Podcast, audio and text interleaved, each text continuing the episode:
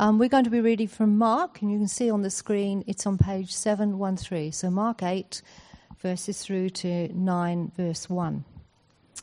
I just want to start with the beginning words of that song we sang Indescribable, uncontainable. You place the stars in the sky and you know them by name.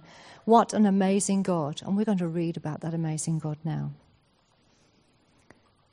Jesus feeds the 4,000. During those days, another large crowd gathered. Since they had nothing to eat, Jesus called his disciples to him and said, I have compassion for these people. They've already been with me three days and have had nothing to eat.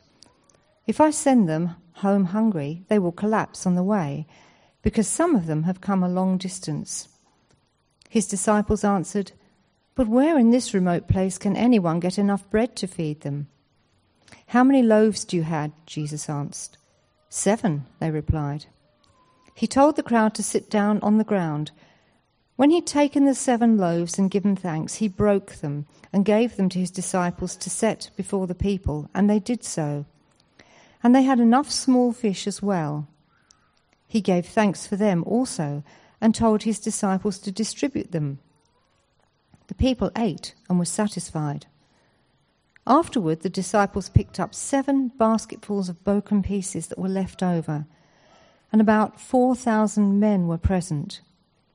And having sent them away, he got into a boat, and with his disciples he went to the region of Dalmanutha. The Pharisees came and began to question Jesus. To test him, they asked him for a sign from heaven. He sighed deeply and said, Why does this generation ask for a miraculous sign?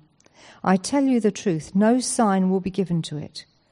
Then he left them, got back into the boat, and crossed to the other side. The yeast of the Pharisees and Herod. The disciples had forgotten to bring bread, except for one loaf they had with them in the boat. Be careful, Jesus warned them. Watch out for the yeast of the Pharisees and that of Herod. They discussed this with one another and said, It is because we have no bread. Aware of their discussion, Jesus asked them, Why are you talking about having no bread? Do you still not see or understand? Are your hearts hardened? Do you have eyes but fail to see, and ears but fail to hear? And don't you remember? When I broke the five loaves of the five thousand, how many basketfuls of pieces did you pick up? Twelve, they replied. And when I broke the seven loaves for the four thousand, how many basketfuls of pieces did you pick up then? They answered, Seven. He said to them, Do you still not understand? The healing of the blind man at Bethsaida. They came to Bethsaida, and some people brought a blind man and begged Jesus to touch him. He took the blind man by the hand and led him outside the village. When he'd spit on the man's eyes and put his hands on him, Jesus asked, Do you see anything?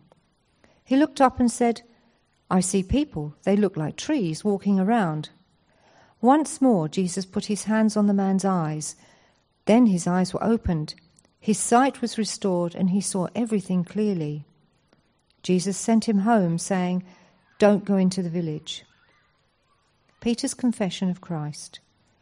Jesus and his disciples went on to the villages around Caesarea Philippi. On the way, he asked them, who do people say I am? They replied, Some say John the Baptist, others say Elijah, and still others, one of the prophets. But what about you? He asked. Who do you say I am? Jesus answered, You are the Christ. Jesus warned them not to tell anyone about him. Jesus predicts his death. He then began to teach them that the Son of Man must suffer many things and be rejected by the elders chief priests, and teachers of the law, and that he must be killed and after three days rise again. He spoke plainly about this, and Peter took him aside and began to rebuke him. But when Jesus turned and looked at his disciple, he rebuked Peter. Get behind me, Satan, he said. You do not have in mind the things of God, but the things of men. Then he called the crowd to him along with his disciples and said, if anyone would come after me, he must deny himself and take up his cross and follow me. For whoever wants to save his life will lose it. But whoever loses his life for me and for the gospel will save it. What good is it for a man to gain the whole world, yet forfeit his soul? Or what can a man give in exchange for his soul? If anyone is ashamed of me and my words in this adulterous and sinful generation, the Son of Man will be ashamed of him when he comes in his Father's glory with the holy angels. And he said to them, I tell you the truth. Some of you are standing here will not taste death before they see the kingdom of God come with power. It'll probably turn out to be me still, I'm sure. I was telling someone this week about a friend of um, of mine who'd become a Christian, and they seemed to be going really strong in their faith as a Christian.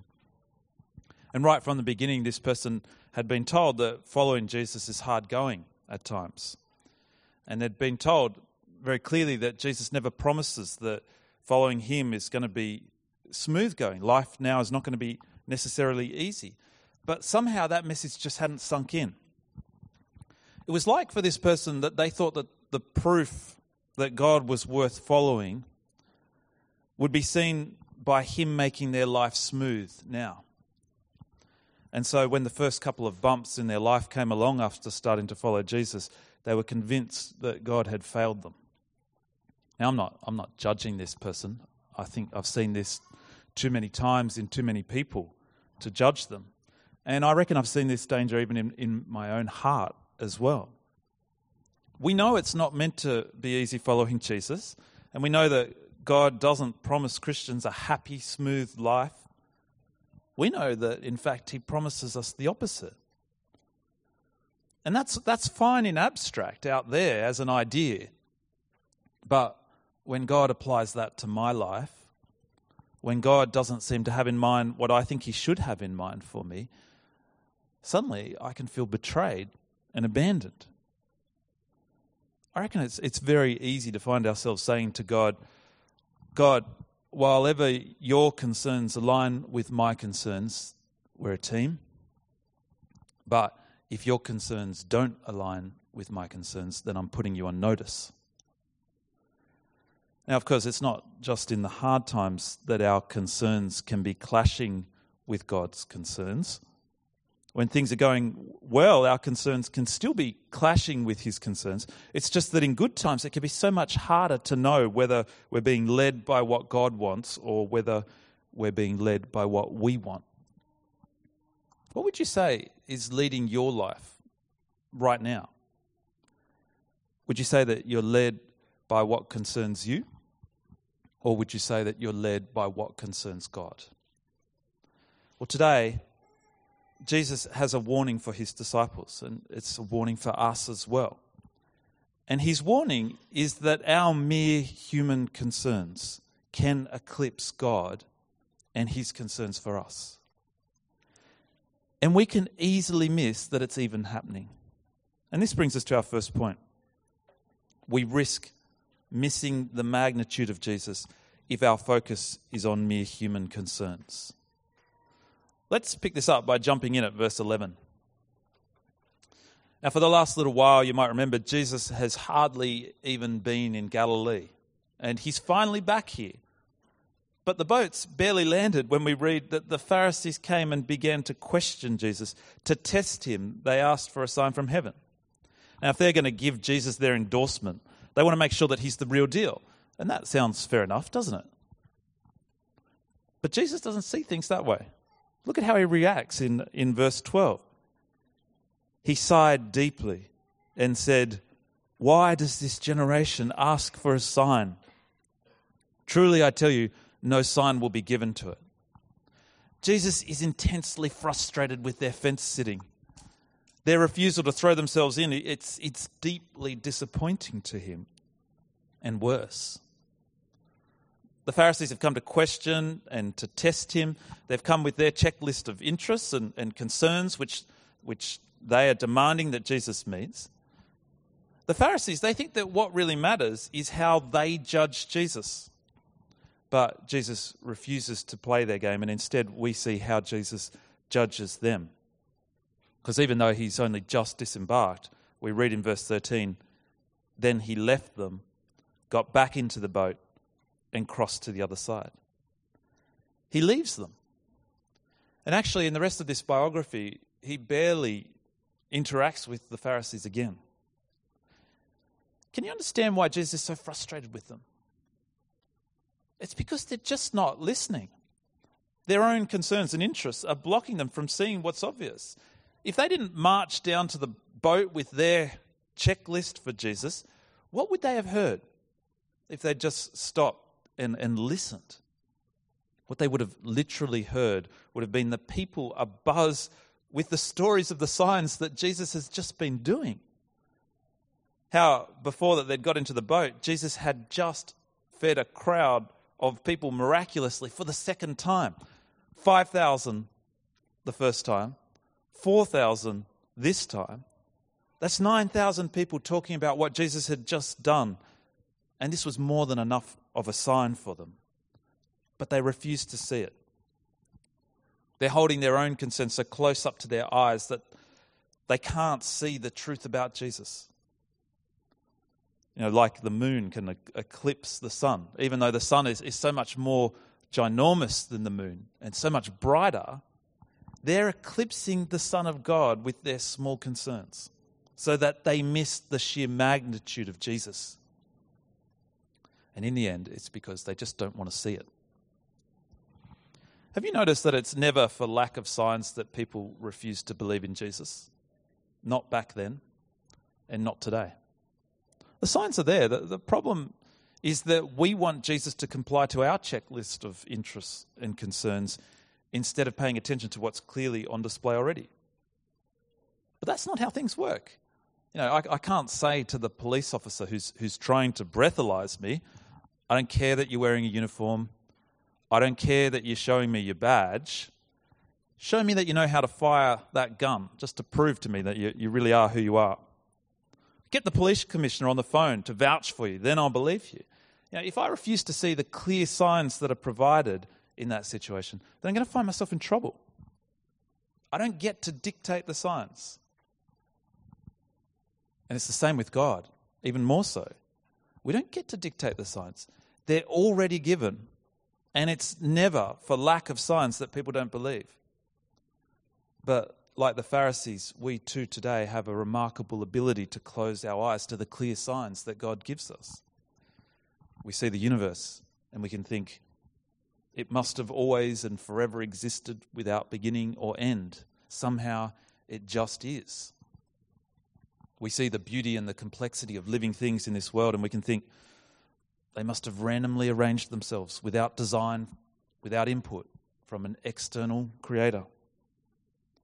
We can feel that the strange, pressing reality of, of right and wrong and feel the weight of our own conscious, conscience, and yet we can think it's just social conditioning. Right and wrong in the end is whatever we decide it will be. Or we can hear the words of Jesus, unlike any other religious leader, unlike any other human with such power and authority, and yet with such compassion and insight, and we can think these are just the works of a religious imagination. Or we can see the evidence for the resurrection, the transformation of weak and scared disciples to people who are willing to die for what they saw with their own eyes. We can see Judaism turned on its head completely or the explosion of the church into existence, even under intense persecution. And we can say, But I want to see a sign. We will never see Jesus' magnitude by demanding a sign like this. It's logically impossible. Because while ever we're pontificating to Jesus how he should prove his worth to us, we're actually demeaning him. We're expecting him to be like a performing monkey for us. We're diminishing him by refusing to actually see the signs that he's already clearly provided. It's never for lack of signs that we don't see Jesus' magnitude. It's always because our focus is on mere human concerns. And just like the Pharisees, it's not reasonable, it's inexcusable. And yet, Jesus says, it's a real danger for us all, as we'll see. Look what happens. As they travel away from the Pharisees to the other side of the lake, the disciples realize that they've forgotten to bring bread with them. Maybe it was because they left in such a hurry. But whatever the reason, the disciples are quite concerned about the fact that they've only got one stale loaf with them for lunch. But while their minds are on lunch, Jesus' mind is, is still on what's just happened back on the shore. Look here at verse 15. Be careful, Jesus warned them. Watch out for the yeast of the Pharisees and that of Herod. Actually, Jesus' mind's not still back on the shore here. His mind is on whether they've left the Pharisees on the shore, but somehow they've brought something of their influence into the boat with them.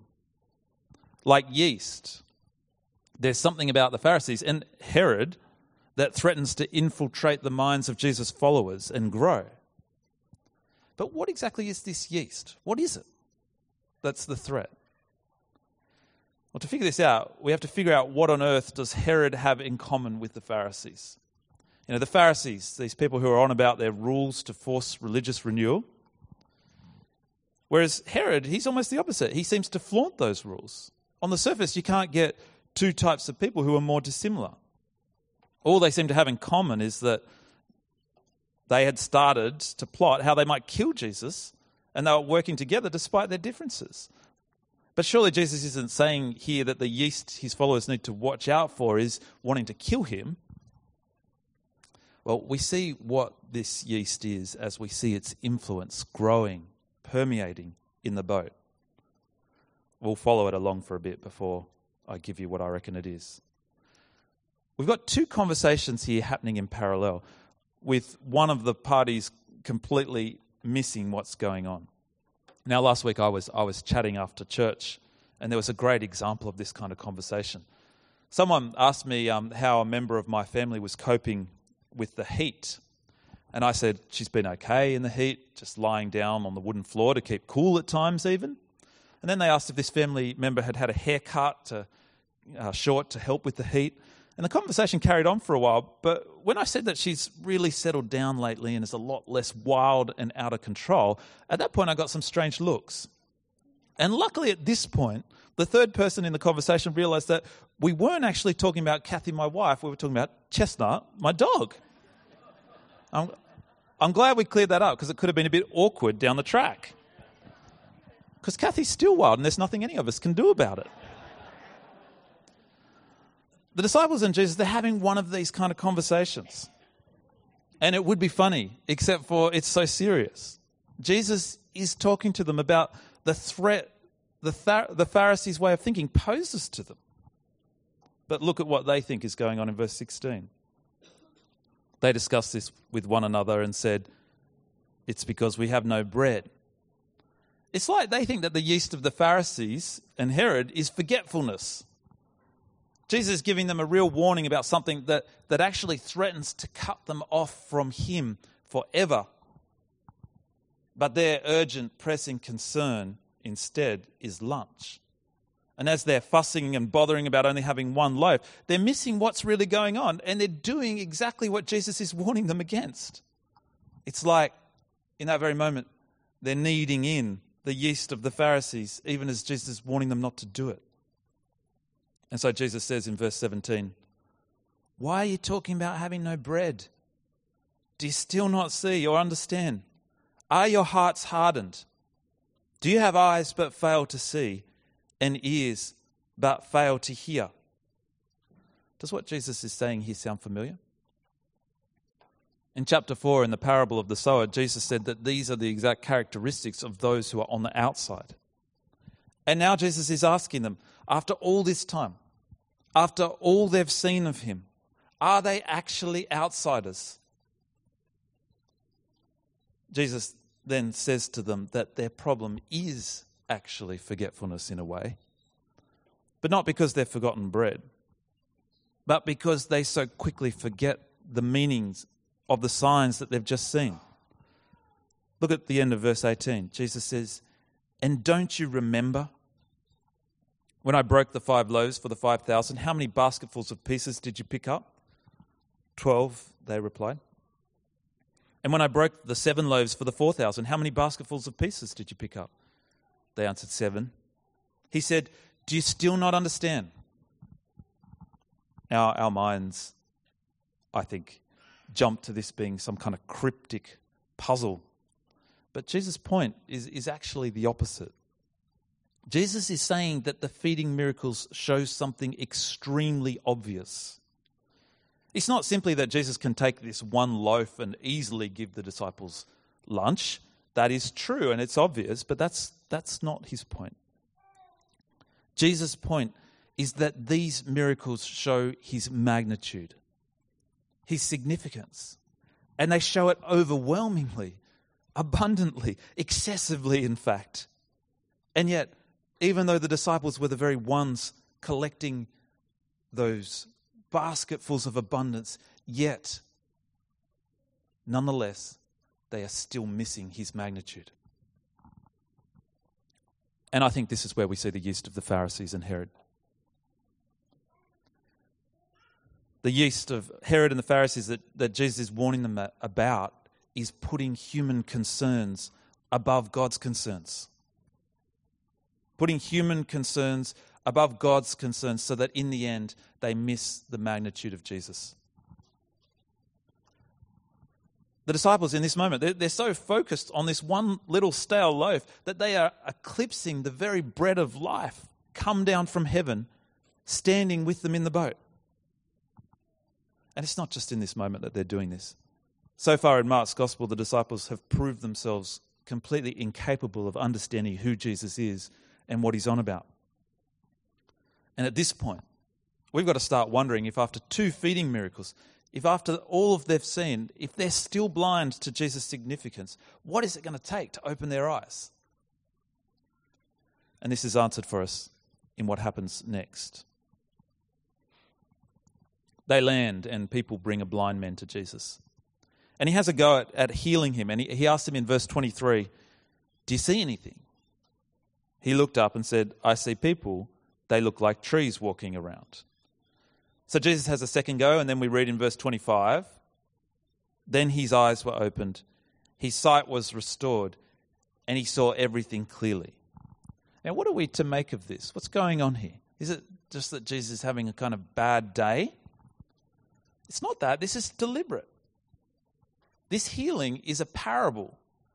Jesus has just said to the disciples, do you have eyes but fail to see? Then they land, and Jesus is brought this blind man who has eyes but can't see.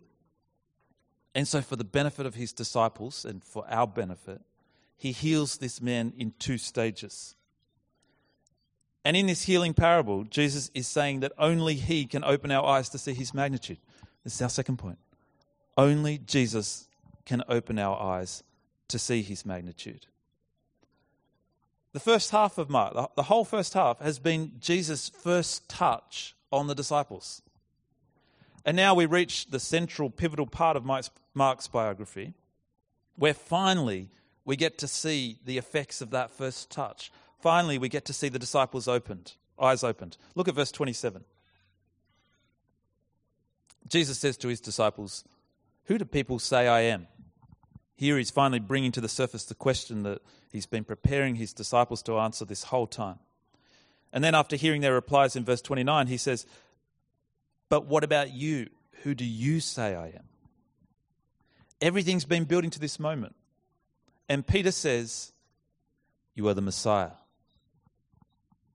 Now, we know way back from the very first verse in Mark that Peter's got this right. Finally, they see it finally their eyes have been opened. Jesus' message the whole time has been that the kingdom of God is at hand. And Peter is saying, You, Jesus, you are the king bringing God's kingdom. But there's something inherently dangerous about this label Messiah. It's right, but it's risky. And it's not just that the label could get you killed, could. Herod and the, and the Romans don't want a populist king rising up. But it's dangerous for more reasons than that. It's dangerous because of what Jesus has just warned us about. We're very likely to understand the role of the Messiah according to our human concerns rather than according to God's concerns. And that's exactly what we then see Peter do. In verse 31, Jesus begins to explain what it means that he's the Messiah.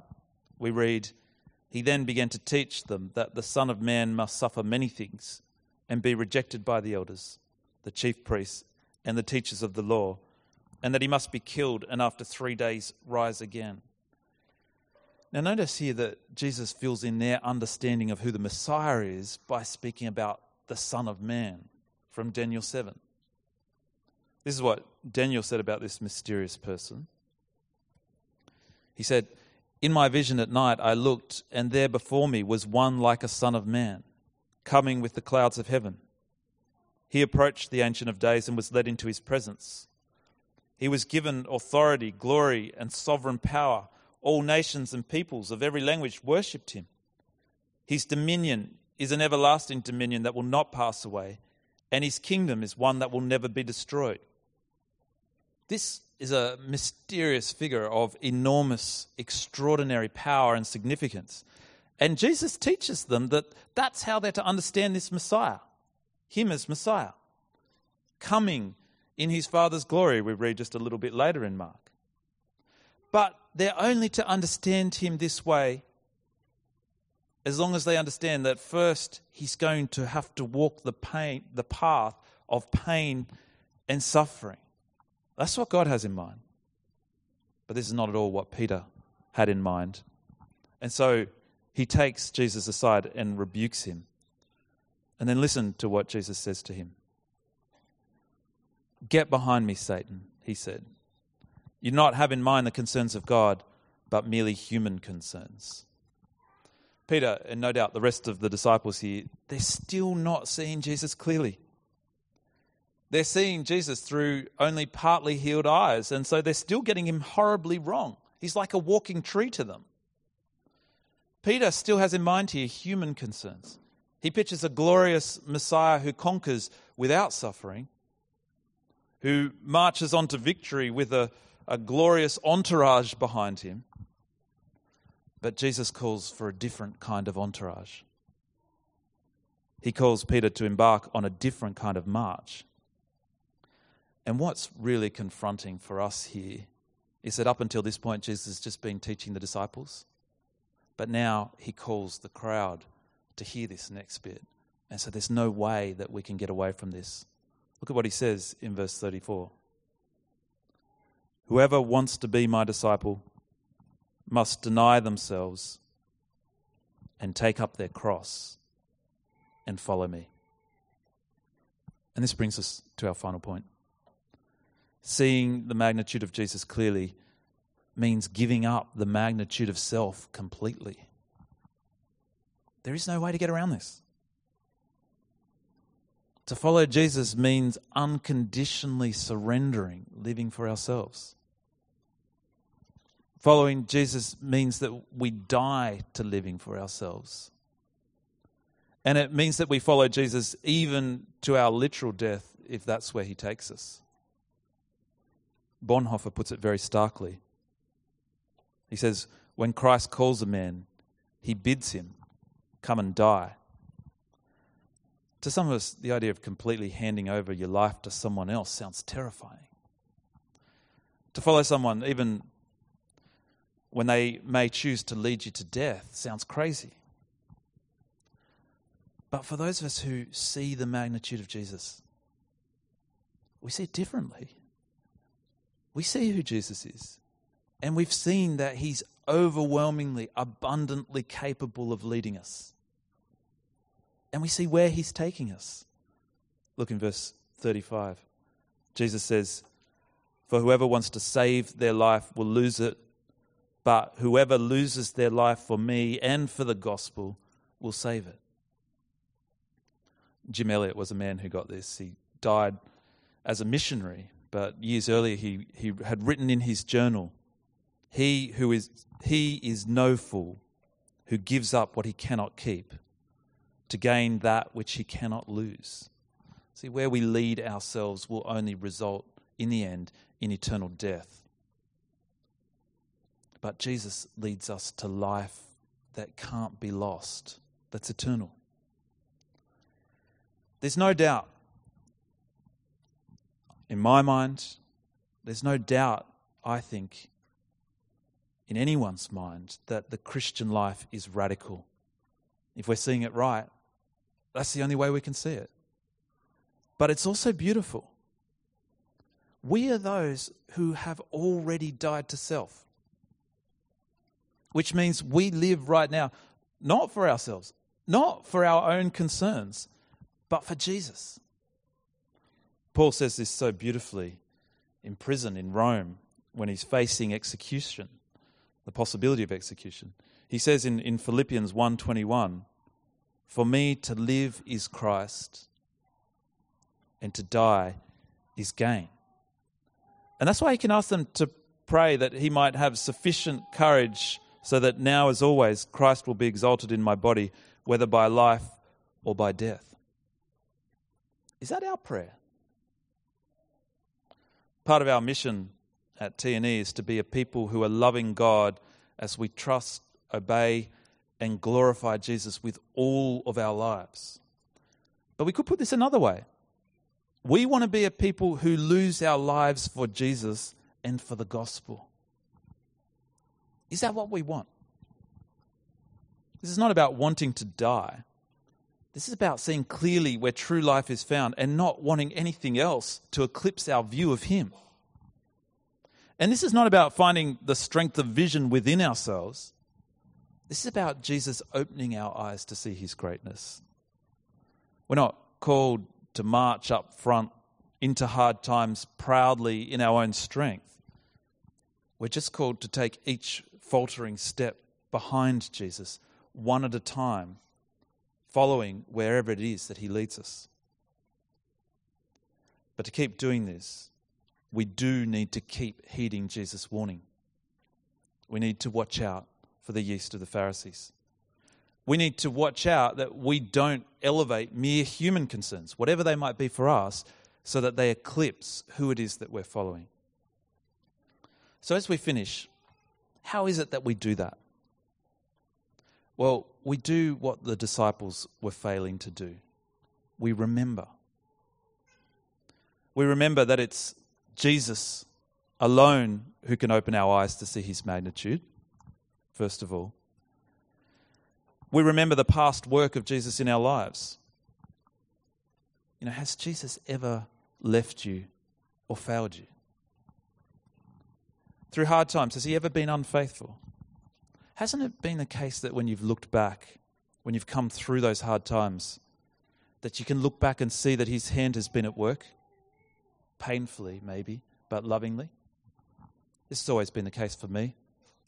When my mum died when I was 20, when Evie was born three months premature, when I found myself needing to quit my job without something else to go to, when I faced chronic pain and could hardly stand up for months on end. When I look back and I, and I properly remember, God has always been faithful to me, and especially so through those hard times. But far, far more powerful than even these kinds of memories, we must remember exactly what Jesus is marching to here. Jesus marches to his death, laying aside his own concerns so that he can take up ours we remember that Jesus here is calling his friends to following, follow him, knowing that they're not going to, that he's going to die alone and they're going to betray him and desert him. We remember just what it cost Jesus to give us the second touch, to open our eyes, that it took his death in our place. But we also remember why he gave his life. He gave it so that our life could be saved so that finally he could raise up a people who will see his magnitude forever, a people who will gain life. And then finally, we need to remember that having seen Jesus' greatness, we've given up our very lives already to follow him. We've died to self already. We've died to living for our concerns way back when we started following Him. Which means that everything in our lives is now directed to His service. The job we take, the person we marry, the house we buy, where we live, how we spend our money, what we want for our kids, what we say to our non Christian friends, how we express our sexuality, how we spend our time, all of it. We've already decided, when we decided to follow Jesus, that these and all things are going to fall in line behind him and behind his gospel. Are they? Are they doing that in your life? Are they falling behind Jesus? Or are we letting them eclipse his magnitude? Let me pray for us.